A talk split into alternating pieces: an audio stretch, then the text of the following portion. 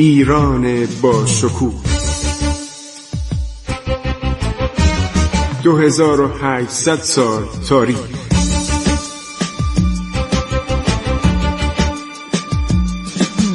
عبور از تاریخ.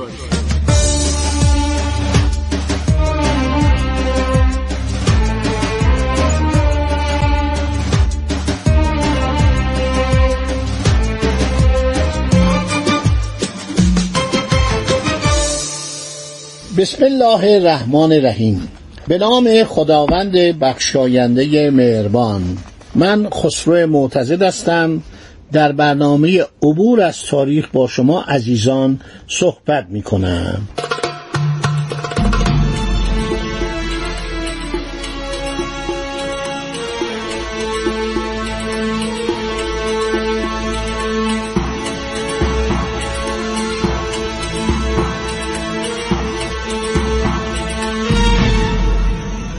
باز می‌گردیم به اوایل قرن هجدهم میلادی و با شما شنوندگان عزیز رادیو جوان شمعی از تاریخ ایران در سالهای دهه اول و دوم قرن هفدهم میلادی، تقریباً میشه برابر قرن دوازدهم هجری قمری، ما می‌خوایم بپردازیم به پیشروی محمود قلیجایی، شورشگر مستقر در قندهار، از افاقنه‌ای که در آن زمان از افغان‌هایی که در ایران بودند، در ایران یعنی در محدوده مرزهای ایران بودند.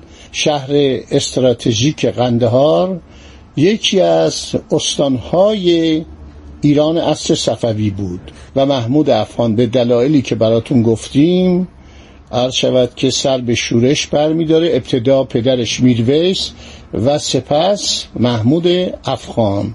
واقعا دربار اصفهان یک دربار خواب آلوده‌ای است که من خیلی دربارش با شما صحبت کردم. شاه سلطان حسین دربار پرخرجی داشت، نیاز مبرمی به پول داشت برای لشکرکشی به ایالات و ولایاتی که سر به شورش برمی‌داشتند، نیاز به پول داشت. شما اگه تاریخ اون زمانه بخونید تقریبا تمام ایران به خاطر بیحالی سلطان و اون غارتگری و اخاذی وزراش در ایران شورش پدید آمده بود. در شهرهای مختلف ایران شورش پدید آمده بود و این اعتقاد زیادی به ارشد پیشگویی داشت، به غیبگویی داشت. فالبینا اطرافشو گرفته بودن، رمالا اطرافشو گرفته بودن و این مسئله همینطور پیش آمد.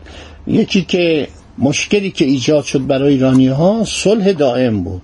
مثلا دیگه قوای مسلح تقریبا پراکنده شد. در یه رژه‌ای که ما داریم، یعنی شرح رژه رو آوردن در کتاب‌های کسانی که در اصفهان بودن، واقعا حدود سی چهل هزار سپاهی بودن ولی اینا جنگی نبودن.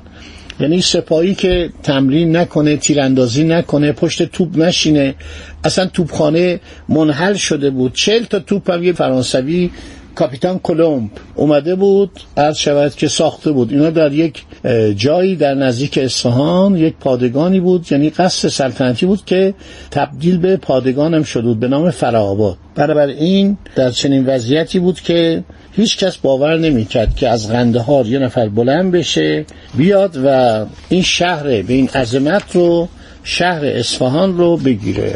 دربار عثمانی تقریبا با ایران حالت صلح پیشه کرده بود، چون هشتاد و چهار سال بود که اینا با هم صلح داشتن، رابطهشون هم خیلی خوب بود و دولت عثمانی نمیخواست دولت صفویه سقوط کنه. خیلی جالبه وقتی که دید همه کار به زیان صفویه داره پیش میره و پایتخت به دست یک آدمی به نام محمود افغان افتاده، اون موقع تصمیم عثمانی ها عوض شد. ما اینا رو بر اساس گزارش‌های سفارت فرانسه در استانبول، همینطور سفارت انگلیس و همینطور سایر میسیون‌ها، یعنی گروه‌های کلیسا و کاتولیک‌ها و پروتستان‌ها که در استانبول بودن، ما اینا رو اطلاع داریم. وزارت خارجه ارشد فرانسه مارکی دو بونک که آدم بسیار بدی بود، یعنی به محض که دید افغان‌ها ایران رو گرفتن، روس‌ها هم دارن قسمت شمال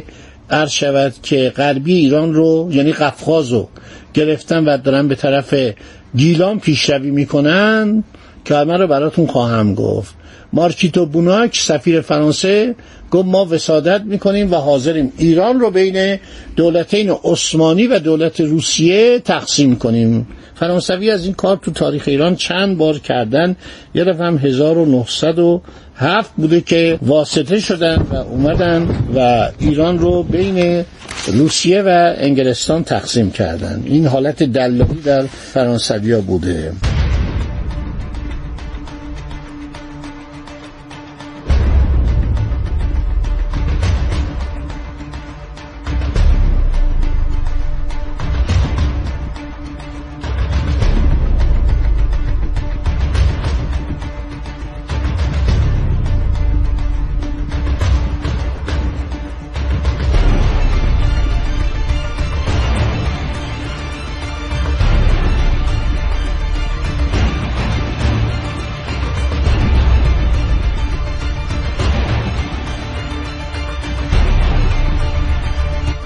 خب در سال هزار و هفتصد و پانزده یک قراردادی بین ایران و فرانسه بسته میشه. آنژ دو گاردان به عنوان نماینده سیاسی و کاپیتان فیلیپ کولومب به عنوان مستشار نظامی به ایران میان. آنژ دو گاردان سرگرم عقد قرارداد بازرگانی و دریانوردی با ایرانه. فیلیپ کولومب مشغول تهیه توپ و تسلیح ارتش ایران و ساختن اسلحه آتشین برای قورخانه است. اینا کم کم عرض شود که متوجه شدن که وضعیت چطوره و باید ارتش از این حالت بیحالی و استراحت و به اصطلاح حالت رخوت بیرون آورد. یه نکته بهتون بگم، در ایران اسب به عنوان یک به اصطلاح سلاح نظامی تلقی میشد، چون اسبای ایران خیلی فوق العاده بود. در تاریخ میخونیم در سفرنامه شاردن که در سال هزار و ششصد و شصت و چهار، یعنی چندین دهه جلوتر، تربیت خان فرستاده اورنگزیب پادشاه هندوستان با هدایای زیاد از جمله صد و بیست رأس اسب عالی و گرانبها از ایران به هندوستان بازگشت.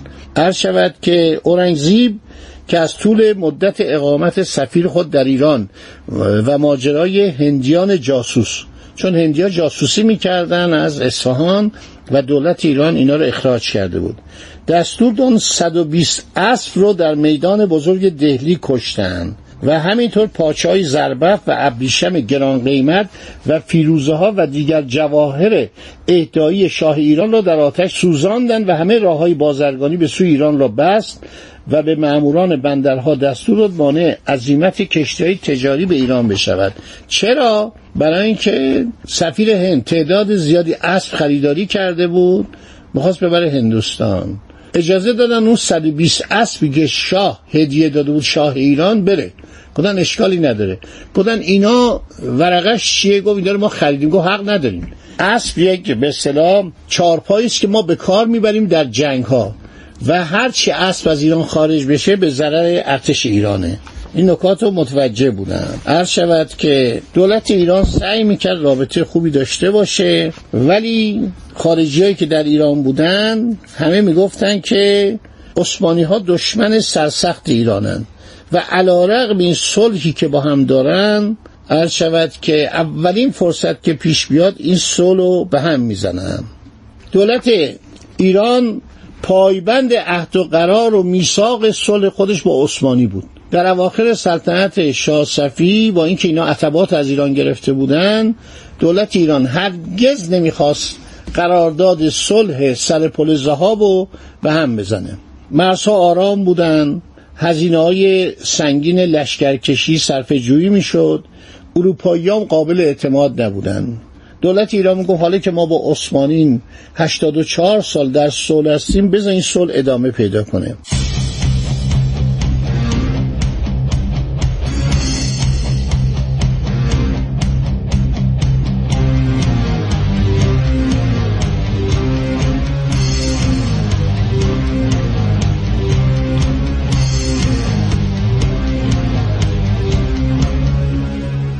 یک روزی نماینده‌های دولت آلمان، لهستان، روسیه اومدن ایران، به نوبت همینطور می اومدن. یک شخصی بوده به نام آرشوک دا بارنل، نماینده امپراتور آلمان، گفته ما حاضریم به ایران کمک کنیم، ایران با عثمانی بجنگه و اون قسمت هایی که از دست داده دوباره به دست بیاره. ببینید جواب اعتماد الدوله صدراعظم ایران چقدر جالب بود. برگشت گفتش که ما به هیچ عنوان حاضر نیستیم وارد جنگ بشیم. شما یادتون میاد که دولت ایران سالها پیش به شما پیشنهاد کرده بود که ما یه اتحادیه‌ای تشکیل بدیم برای دفاع از کشورهایی که در معرض خطر عثمانی هستند. شما رد کردید و ما به این صلح دل بستیم. دو کشور مسلمان هستیم، نمیخوایم کسی در اوضاع ما، در روابط ما دخالت کنه. سفیر آلمان میگه که آخه ترکان که مکرر قول خودشونو زیر پا میذارن، گفت بگذارن، ما این کارو نمیکنیم. این رفتار ناشایسته بمونه برای خودشون. ایران از اونا تقلید نمیکنه. یه شخصی به نام سالمون سکورسکی، نماینده لهستان، میاد و میگه ما حاضریم کمک کنیم بصره و بغداد رو شما پس بگیرین، همینطور ارز و روم. عرض شود که میگه شما برید به فکر خودتون باشید، برای که لهستان خیلی سرزمیناش از دست داده، هر وقت شما پس گرفتید ما هم پس میگیریم، ما علاقه به این عرض شود که جنگیدن با عثمانی نداریم. به نماینده شاهزاده روسیه دوک مسکو، هنوز بهش نمیگفتن تزار، کم کم داشت این کلمه جا میافتاد، گفت ایران مایل نیست. صدراعظم به نماینده دولت روسیه میگه ایران مایل نیست دولت عثمانی به کلی از میان برود.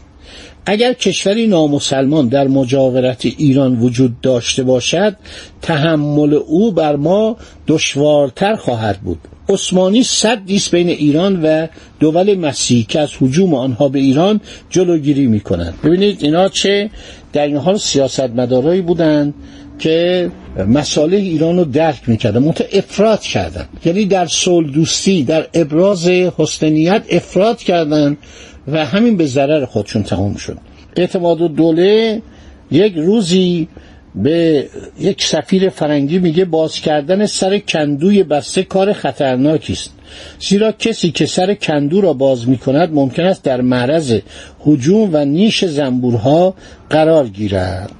گفت اگر ما علیه سلطان عثمانی به شما ملحق بشیم، اتحادیه‌ای تشکیل بدیم، تاتارهای ازبک و مغول برای دفاع از پادشاهان عثمانی به ایران خواهند تا. اینا نکات خیلی جالبیه که تاریخ ایران، یعنی دیپلماسی ایران رو نشون میده، منتها افراط در اون میشد. مثلا ولینسکی، آرتمی ولینسکی برگشت گفتش که دولت ایران به قدری تنبله، به قدری کاهله که وقتی شورشی در شیروان رویداد، اولیای امور ایران نتوانستند حتی پانصد سوار برای سرکوبی آنها جمع آوری کنند. یاغی در همه جا یافت می شود. اوضاع ایران چنان آشفته و پریشان و قشون ایران چنان مایوس و بیکفایت شدند که به نظر من روسیه با عده کمی می تواند در صورت جنگ این مملکت را به زانو درآورد. یکی از بهترین مطالعاتی که از شود درباره سقوط اصفهان شده، کتاب انقراض سلسله صفویه اثر لارنس لاکارت. لارنس لاکارت همین از شود تو قرن بیستم زندگی میکرد و فوت کرد، کارمند شرکت نفت انگلیس و ایران بود. خیلی کتابای جالب درباره تاریخ ایران نوشته.